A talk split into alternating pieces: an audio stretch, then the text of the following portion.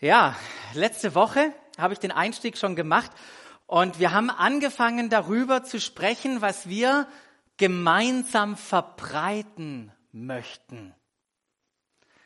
Gemeinsam verbreiten möchten, damit es sichtbar wird. Und um was geht's da? Da geht's um, ihr seht es hier, um Glaube, um Liebe und um Hoffnung. Mit anderen Worten, genau für diese drei Sachen, Glaube, Liebe, Hoffnung, möchten wir alle bekannt sein. Klar? Ja. Was können wir gegen, gegen Verlorenheit, gegen die Gottesferne in unserer Welt tun, damit mehr Glaube, mehr Vertrauen in Jesus vorhanden ist? Das war die Frage, mit der wir uns letzte Woche beschäftigt haben. Predigt könnt ihr nachhören. Auch den, den einen, die eine Seite der, äh, zur Predigt, immer die Leitgedanken, ähm, auch durchlesen für eure persönliche Zeit und da einfach, einfach auch immer wieder zu fragen, was hat das mit mir zu tun? Weil es hat ganz, ganz viel mit dir zu tun. Ähm, das war das Thema letzte Woche. Heute geht es um das Mittlere, um Liebe. Und hier die Frage, wie viel Liebe ist in unserer Welt vorhanden? Wie viel Liebe ist in unserer Welt vorhanden? Weil überall dort, wo keine Liebe vorhanden ist, kann sich Schmerz festsetzen und ausbreiten. So wie wir Verlorenheit und Glaube auf der anderen Seite haben, so können wir sagen, hier ist Schmerz und Liebe auf der anderen Seite. Weil Schmerz nichts anderes ist als Mangel von Liebe. Und auch hier wieder die Frage, wo wir uns schon in Bezug auf Verlorenheit gestellt haben, sind wir uns dem Schmerz in, unseren eigenen, in unserer eigenen Familie, in unserer eigenen Nachbarschaft und überall dort, wo Gott uns hingestellt hat, beispielsweise am Arbeitsplatz, sind wir uns diesem Schmerz bewusst. Bewusstsein ist was ganz Wichtiges ein Bewusstsein für die Realität zu haben. Und wenn wir Jesus angucken, der hatte ein klares Bewusstsein für die Realität um ihn herum. In Matthäus 9 heißt es, Jesus zog durch alle Städte und Dörfer jener Gegend. Er lehrte in den Synagogen, verkündete die Botschaft vom Reich Gottes und heilte alle Kranken und Leidenden. Und dann geht es weiter, wo es heißt, als er die Scharen von Menschen sah, als er die Massen sah, all diese Leute, ergriff ihn ein tiefes Mitgefühl. Ein tiefes Mitgefühl. Und es ist mehr als ein bisschen Mitleid. Die Elberfelder sagt uns, er war innerlich bewegt. Griechisches Wort bedeutet eigentlich, ihm haben die Eingeweide haben sich ihm umgedreht, als er das gesehen hat, was vor ihm war. Und warum hat er tiefes Mitleid gehabt? Warum war er ergriffen? Denn sie waren, diese Menschen da, sie waren erschöpft und hilflos wie Schafe, die keinen Hirten haben. Erschöpft, erschöpft, weil sie von etwas geplagt waren. So äh, kann man es auch übersetzen. Und hilflos, weil sie verschmachtet waren. So heißt es in der Elberfelder. Oder weil sie am Boden lagen. Da waren Menschen so erschöpft, dass sie am Boden lagen. Vielleicht nicht unbedingt körperlich, aber mit ihrer Seele, mit dem, wenn man sie angeguckt hat, wie ihr Zustand war. Und kannst du dir so jemanden vorstellen, der richtig am Ende ist und sagt, jetzt habe ich eigentlich genug, ich kann nicht mehr, ich will nicht mehr, es tut mir zu arg weh.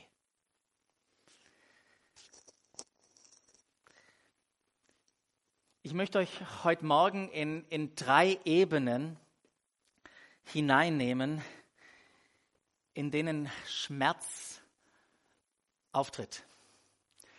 Die erste Ebene ist persönlich. In der zweiten möchte ich über die Gemeinde sprechen und in der dritten Ebene geht es um die Welt. Lass mich mal beginnen mit einer Geschichte von einem Jungen.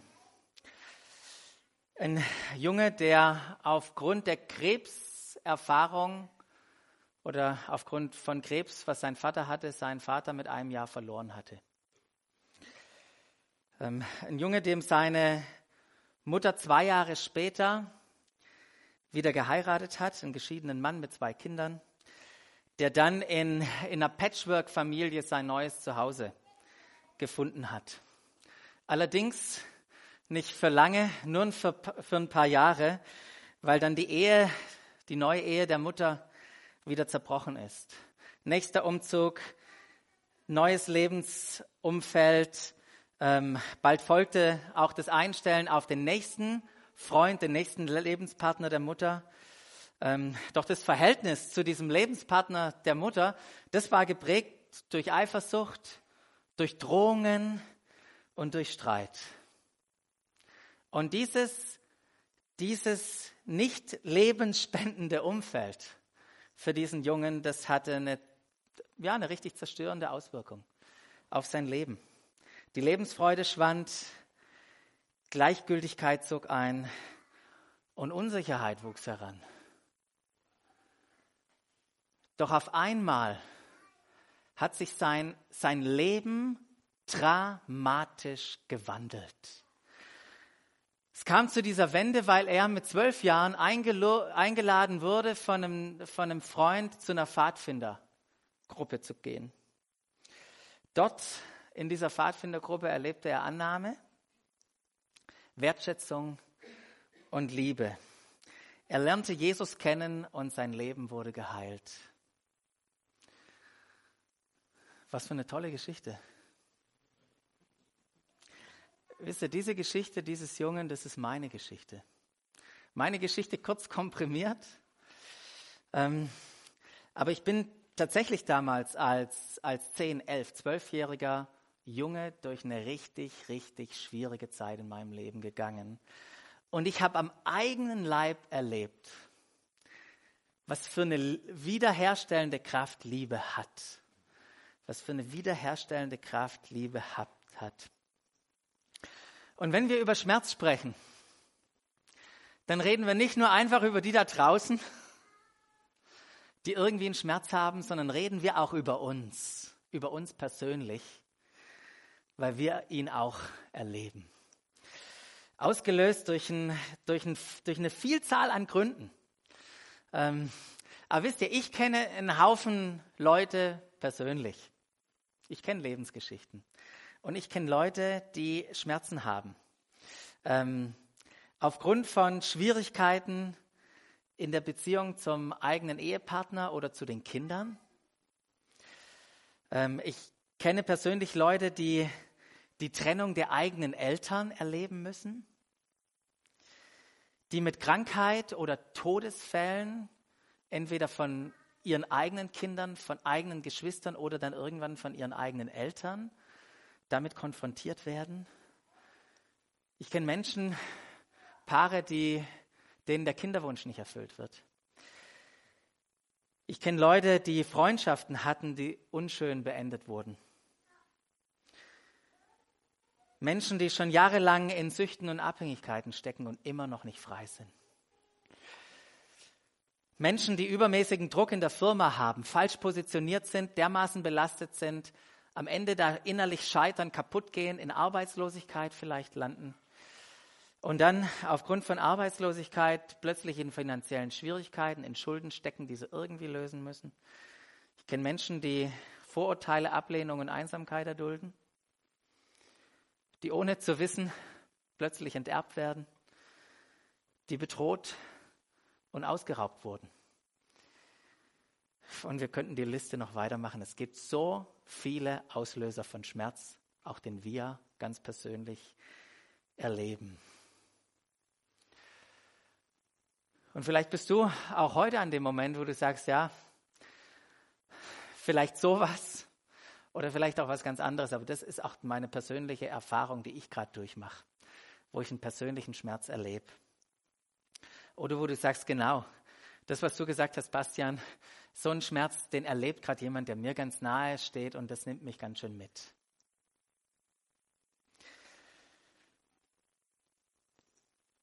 Und ich finde es so gigantisch, dass wir mit diesem Schmerz nicht alleine dastehen müssen, sondern dass wir genau in diesen Schmerzen füreinander da sind. Weil dazu sind wir berufen, füreinander da zu sein. Es gibt ja im Neuen Testament so ein wunderbares kleines Wort, das so ein gigantisches Bild zeichnet.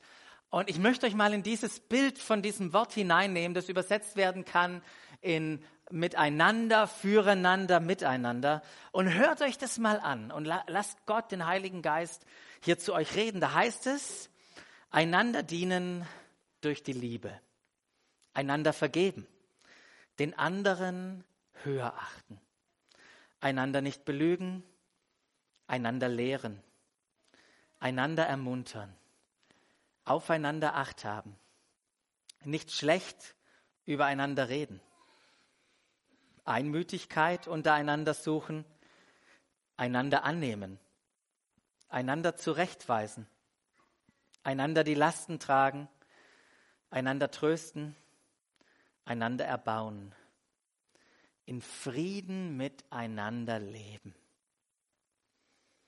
einander Gutes tun, einander in Liebe ertragen, gütig und barmherzig zueinander sein, einander verzeihen, einander die Sünden bekennen, einander von Herzen lieben, gastfreundlich zueinander sein, einander in Demut begegnen, miteinander Gemeinschaft haben, sich gegenseitig in Achtung übertreffen, einander nicht verurteilen, nicht neidisch aufeinander sein, für einander sorgen, einander ermutigen, für einander beten. Und wisst ihr was?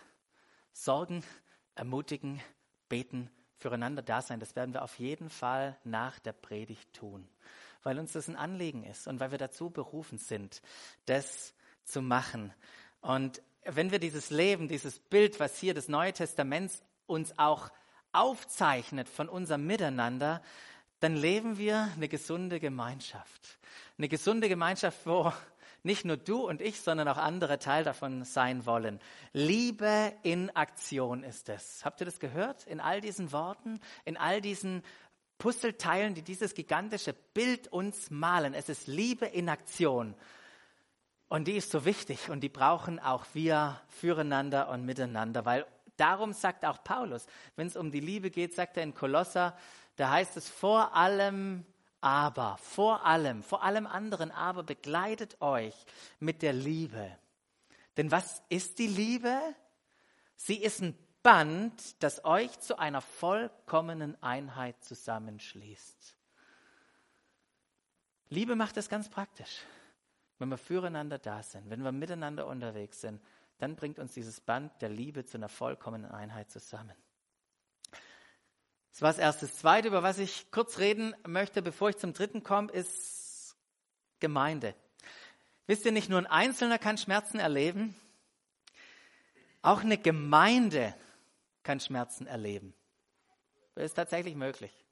Tatsächlich möglich. Und der ein oder andere hier mag sitzen und hat es vielleicht auch schon hautnah erlebt, wie eine Gemeinde persönlich oder wie eine Gemeinde Schmerzen haben kann. Alle von uns waren schon mal krank, oder? Und ähm, wenn man krank ist, dann merkt man, man ist richtig eingeschränkt. Vor allem, wenn Männer Schnupfen haben. Ja? Man ist richtig eingeschränkt. Darf sich nicht, man darf nicht berührt werden. Das heißt, wenn man Fieber hat, dann gewinnt man nicht unbedingt den Marathon. Ja, man läuft ihn auch nicht unbedingt.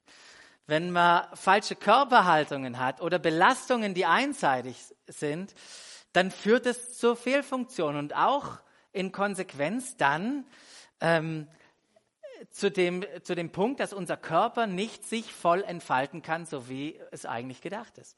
Und genauso wie ein Körper krank sein kann, so kann auch eine Gemeinde krank sein. So kann eine Gemeinde ungesund sein. Es kann Fehlfunktionen haben, eine Verwirrung haben, Beziehungszusammenbrüche. Und das alles verursacht, dass auch eine Gemeinde nicht das abrufen kann, was Gott eigentlich möchte. Sie kann ineffektiv sein in dem positiven Einfluss, den sie eigentlich in der Welt haben sollte. Und um sicherzustellen, dass Gemeinden gesund sind, lesen wir im Neuen Testament, dass die Apostel, dass die Älteste und Diakone eingesetzt haben, Leute eingesetzt haben, die sich um die Gemeinde kümmern. Und mir ist ganz wichtig, dass es hier nicht um Perfektion geht, aber es geht hier um einen, um eine Gesundheit, um eine gesunde Gemeinde. Und wenn ihr euch die Zeit nehmt und mal in den Apostelgeschichten lest, in die in, in den Briefen lest, die äh, Petrus und Paulus und andere geschrieben haben, dann habe ich drei Elemente rausgesehen, raus, herausgefunden, wo ich sage, ah, das scheinen wichtige Elemente zu sein, um eine gesunde Gemeinde zu haben.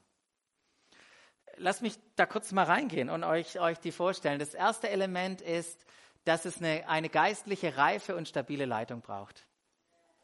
Es tut also gut für, für Leute, die dieses wunderschöne Amt, was es ja ist, oder diese Aufgabe, auch für die zu beten. Ähm, und ich habe hier bewusst Leitung geschrieben, weil mit Leitung meine ich nicht einen Leiter. Eine Gemeinde braucht nicht einen Leiter, eine Gemeinde braucht ein Team von Leitern. Und lasst mich das auch mal, äh, auch, auch mal hier ganz öffentlich sagen, dass das richtig, richtig wichtig ist. Denn wenn wir eine Gemeinde um eine Person bauen, dann kriegen wir früher oder später kriegen wir richtig Probleme, Leute.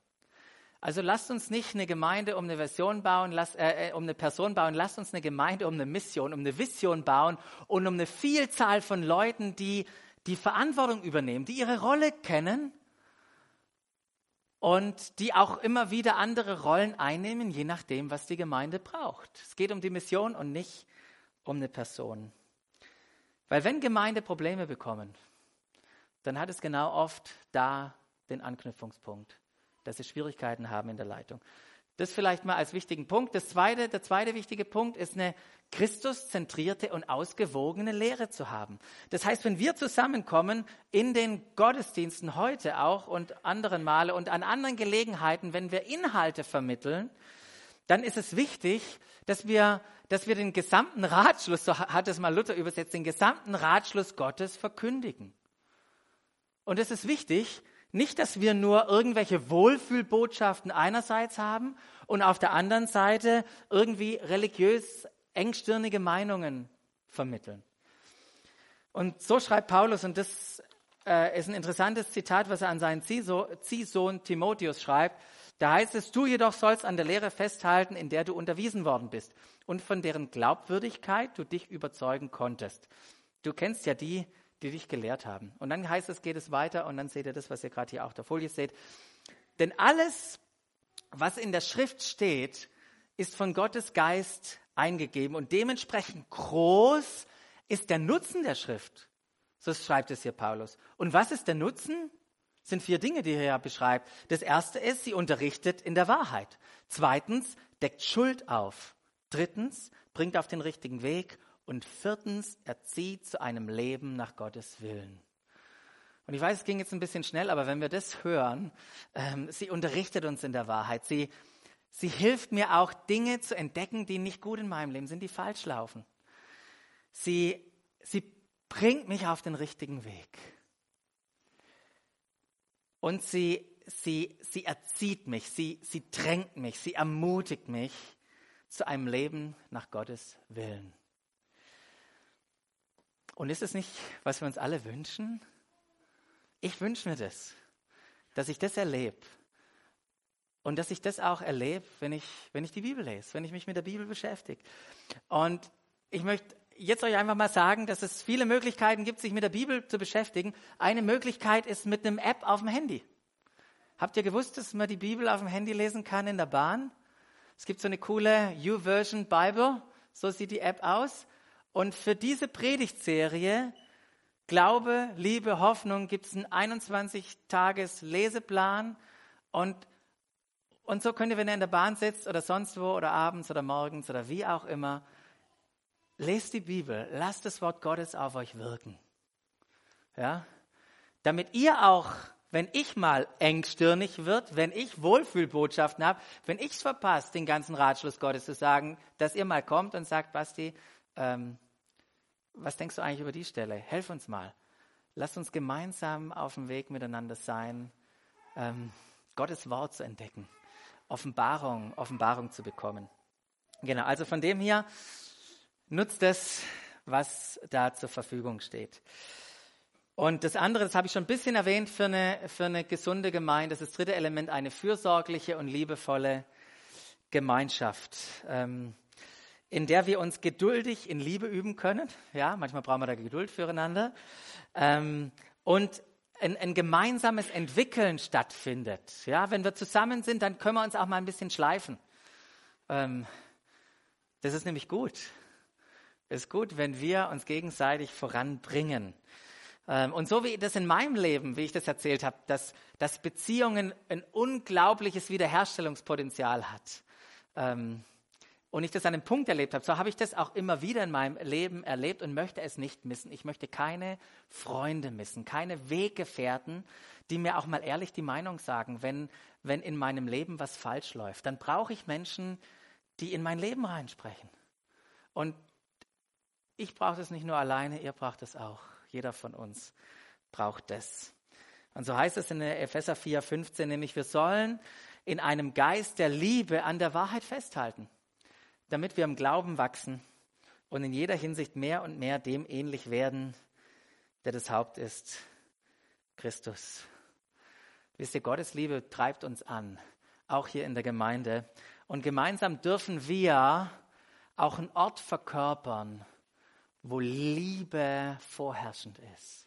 Das ist das, was wir uns wünschen.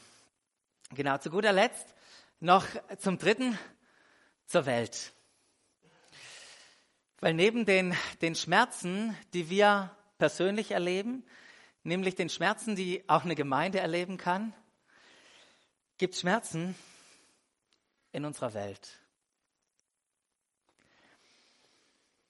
Und manchmal sind wir so mit uns selber und mit den Beziehungen untereinander beschäftigt, dass wir diese Schmerzen, die die Welt hat, gar nicht mehr wahrnehmen. Wir kennen sie nicht mehr. Sind wir uns diesen Schmerzen bewusst? Haben wir sie auf dem Schirm? Das Bewusstsein ist ja dann der erste Schritt. Und der zweite Schritt ist, dass wir uns mit den Schmerzen, denen wir uns bewusst sind, voll und ganz identifizieren. Weil nur durch diese Identifikation kommen wir in, kommen wir in Bewegung, um es zu verändern. Nur wenn wir uns den Schmerz zu eigen machen, dann passiert was mit uns. Und ihr merkt es gleich an Beispielen äh, noch, die ich, die ich da reinbringe. Aber was ist deiner Meinung nach die, diese hartnäckigste, schmerzlichste Realität, die sich in unserer Welt festgesetzt hat, wo wir mit der Liebe Gottes entgegentreten sollten? Was ist diese, der hartnäckig, hartnäckigste Schmerz? Und wenn wir euch jetzt befragen würden, wenn ich euch jetzt befragen würde, würden viele Antworten kommen und es würde uns die Augen öffnen für Möglichkeiten, bei denen wir als Gemeinde Verantwortung übernehmen könnten und mit Liebe uns dem Schmerz entgegenstellen könnten.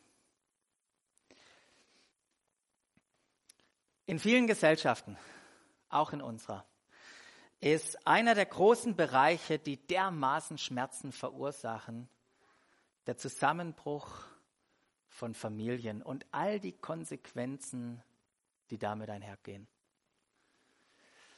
Ich habe euch eine, mal eine Statistik mitgebracht.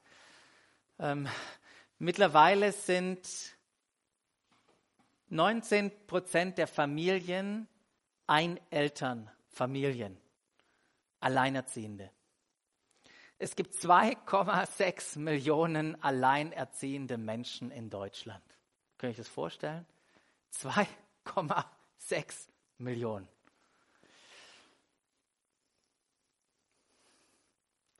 Und wie setzen sie sich zusammen, Alleinerziehende? Von diesen Elternfamilien sind 90 Prozent Frauen, 33 Prozent sind armutsgefährdet und 27 Prozent sind arbeitslos. Kannst du dir vorstellen, was es für die Kinder bedeutet? Wenn manche von denen ohne Pausenbrot in die Schule gehen, wenn manche von denen kein Geld für Mittagessen haben und in der Schule bis zum Nachmittag bleiben müssen.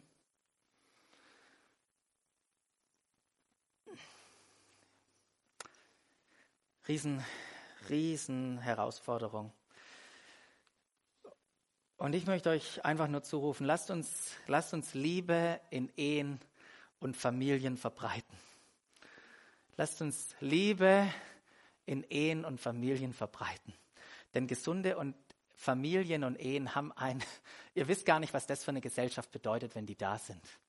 Und was das für ein Schmerz und Verkosten und eine, Gesellschaft, eine gesellschaftliche Tragödie ist, wenn sie nicht da sind. Ein, ein, weiterer, ein weiterer Schmerz, der damit einhergeht, äh, seht ihr ja hier, ist, ist die Herausforderung oder die aufgehende Schere zwischen Arm und Reich auch in unserer Gesellschaft. Ähm, und auch in unserer Gesellschaft gibt es Arme, es gibt Migranten, Flüchtlinge, Obdachlose, Alkoholiker, Abhängige, Witwen und Waisen. Und wir könnten die Liste äh, fortführen.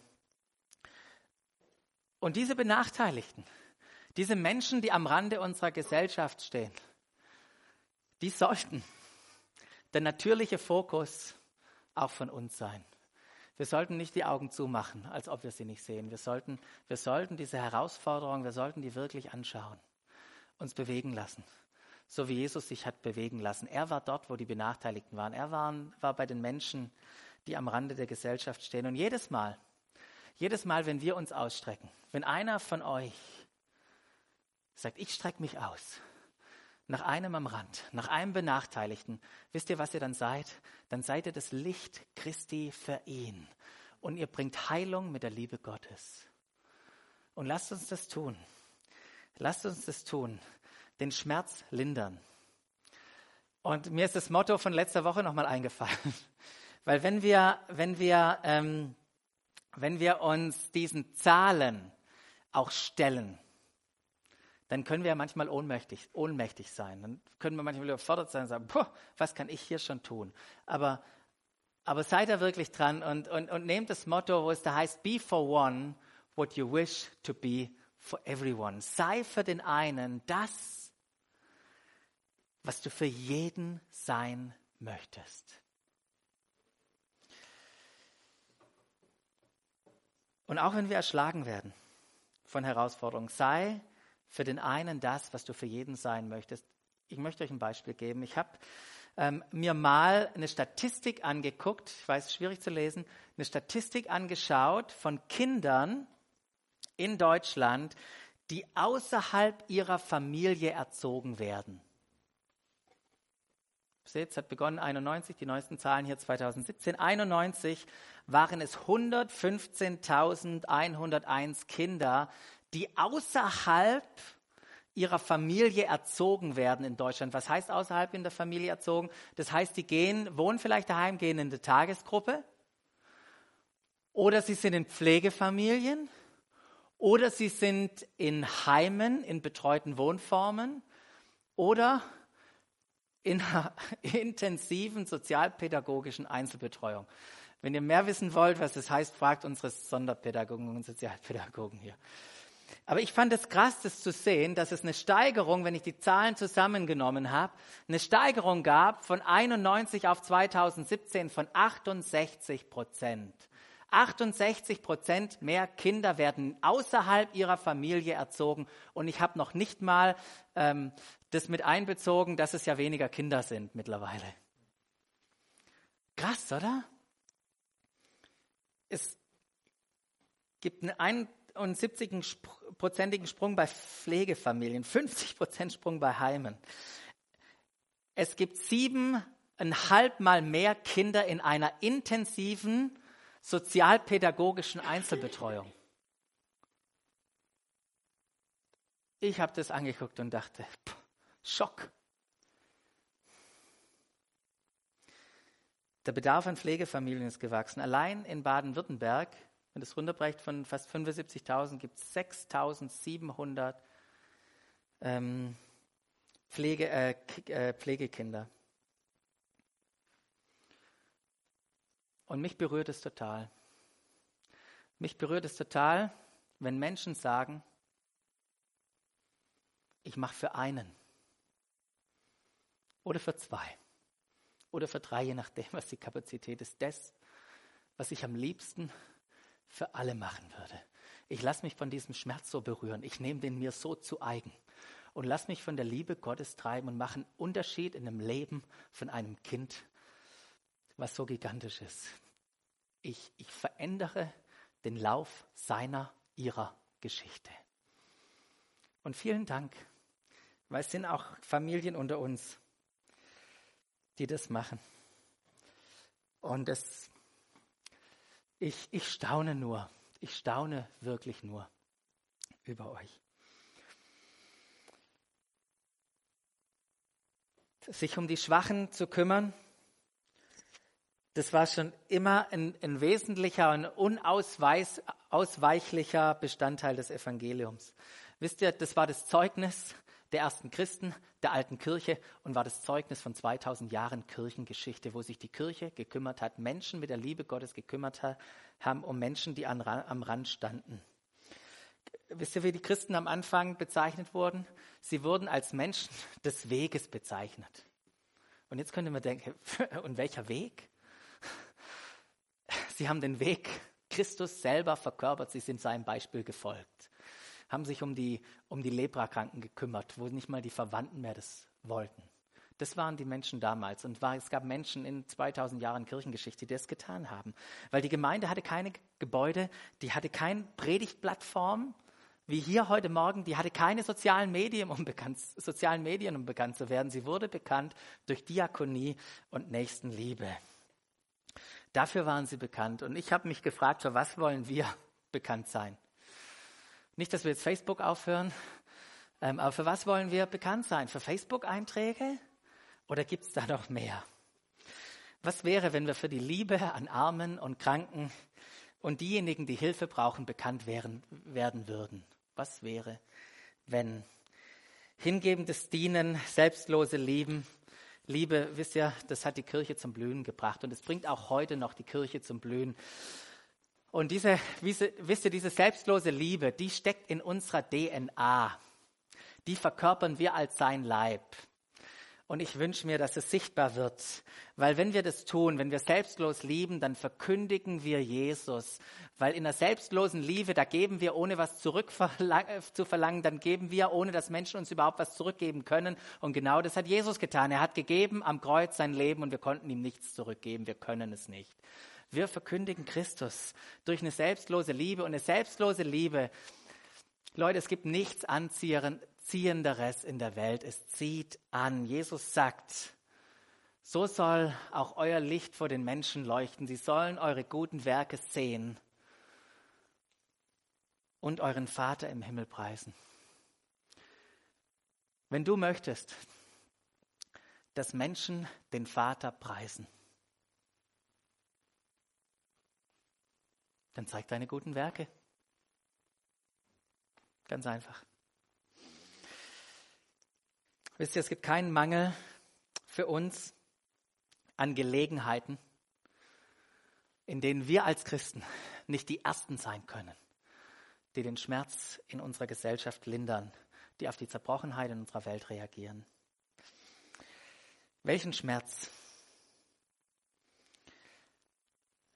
ist in unserer Stadt, denn wir mit der Liebe, die in uns lebt, die ausgegossen ist in unsere Herzen, dem wir entgegentreten wollen.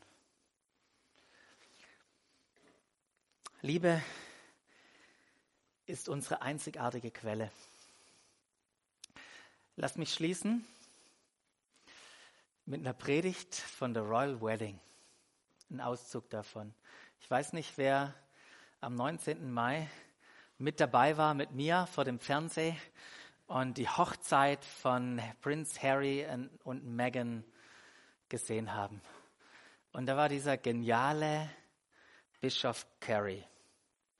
Und er hat in seiner Liebe, äh, in seiner Predigt die Liebe folgendermaßen erklärt. Ich möchte es euch, euch mal vorlesen. Da heißt es, und er zitiert Martin, den frühen Martin Luther und sagt, äh, äh, sagte, ich zitiere, wir müssen die Kraft der Liebe entdecken, die befreiende Kraft der Liebe. Und wenn wir das tun, dann werden wir aus dieser alten Welt eine neue Welt machen. Denn Liebe ist der einzige Weg. Da ist die Kraft in der Liebe. Letztendlich ist Gott selbst die Quelle der Liebe, die Quelle von all unseren Leben. Die Quelle der Liebe, das ist Gott persönlich, die Quelle unseres Lebens. Es gibt ein mittelalterliches Gedicht, das heißt, wo man echte Liebe findet, ist Gott selbst da. Das Neue Testament sagt es so, ihr Lieben, lasst uns einander lieb haben, denn die Liebe ist von Gott und wer liebt, der ist aus Gott geboren und kennt Gott. Wer, mich, wer nicht liebt, der kennt Gott nicht, denn Gott ist Liebe. Da ist Kraft in der Liebe, zu helfen und zu heilen, wenn nichts anderes dies kann. Da ist Kraft in der Liebe, aufzurichten und zu befreien, wenn nichts anderes es schaffen wird. Da ist Kraft in der Liebe, um uns den Weg zu zeigen, wie wir leben sollen. Liebe kann aufopfernd sein und indem sie so ist, wird sie erlösend. Und diese Art uneigennützige, aufopfernde, erlösende Liebe verändert Leben. Und sie kann diese Welt verändern. Stell dir eine Welt vor, in der Liebe der Weg ist. Stell dir unsere Häuser und Familien vor, wenn Liebe unser Weg ist. Stell dir Nachbarschaften und Gemeinschaften vor, wo Liebe der Weg ist. Stell dir die Geschäftswelt und den Handel vor, wenn Liebe der Weg ist. Stell dir diese müde alte Welt vor, wenn Liebe der Weg ist. Uneigennützig, aufopfernd und erlösend. Wenn Liebe der Weg ist, geht kein Kind jemals wieder hungrig ins Bett. Wenn Liebe der Weg ist, werden wir Gerechtigkeit herunterfließen lassen wie einen mächtigen Strom und Rechenschaft, Rechtschaffenheit wie einen ewig dahinfließenden Bach. Wenn Liebe der Weg ist, wird Armut Geschichte werden. Wenn Liebe der Weg ist, wird die Erde ein heiliger Ort werden. Wenn Liebe der Weg ist, werden wir unsere Schwerter und Schilde am Flussufer niederlegen und den Krieg, um den Krieg für immer zu vergessen. Wenn Liebe der Weg ist, gibt es reichlich Platz, reichlich Platz für alle Kinder Gottes. Wir müssen die Liebe entdecken, die erneuernde Kraft der Liebe. Und wenn wir das tun, werden wir aus dieser alten Welt eine neue Welt machen.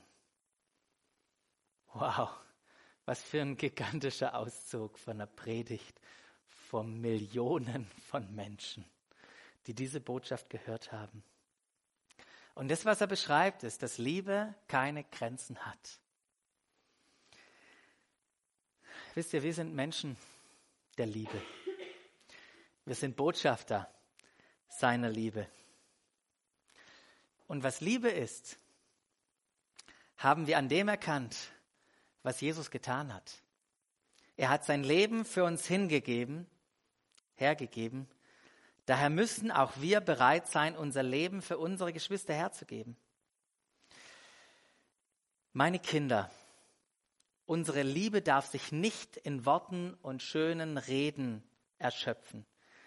Sie muss sich durch unser Tun als echt und wahr erweisen. Wenn das der Fall ist, wissen wir, dass wir auf der Seite der Wahrheit stehen.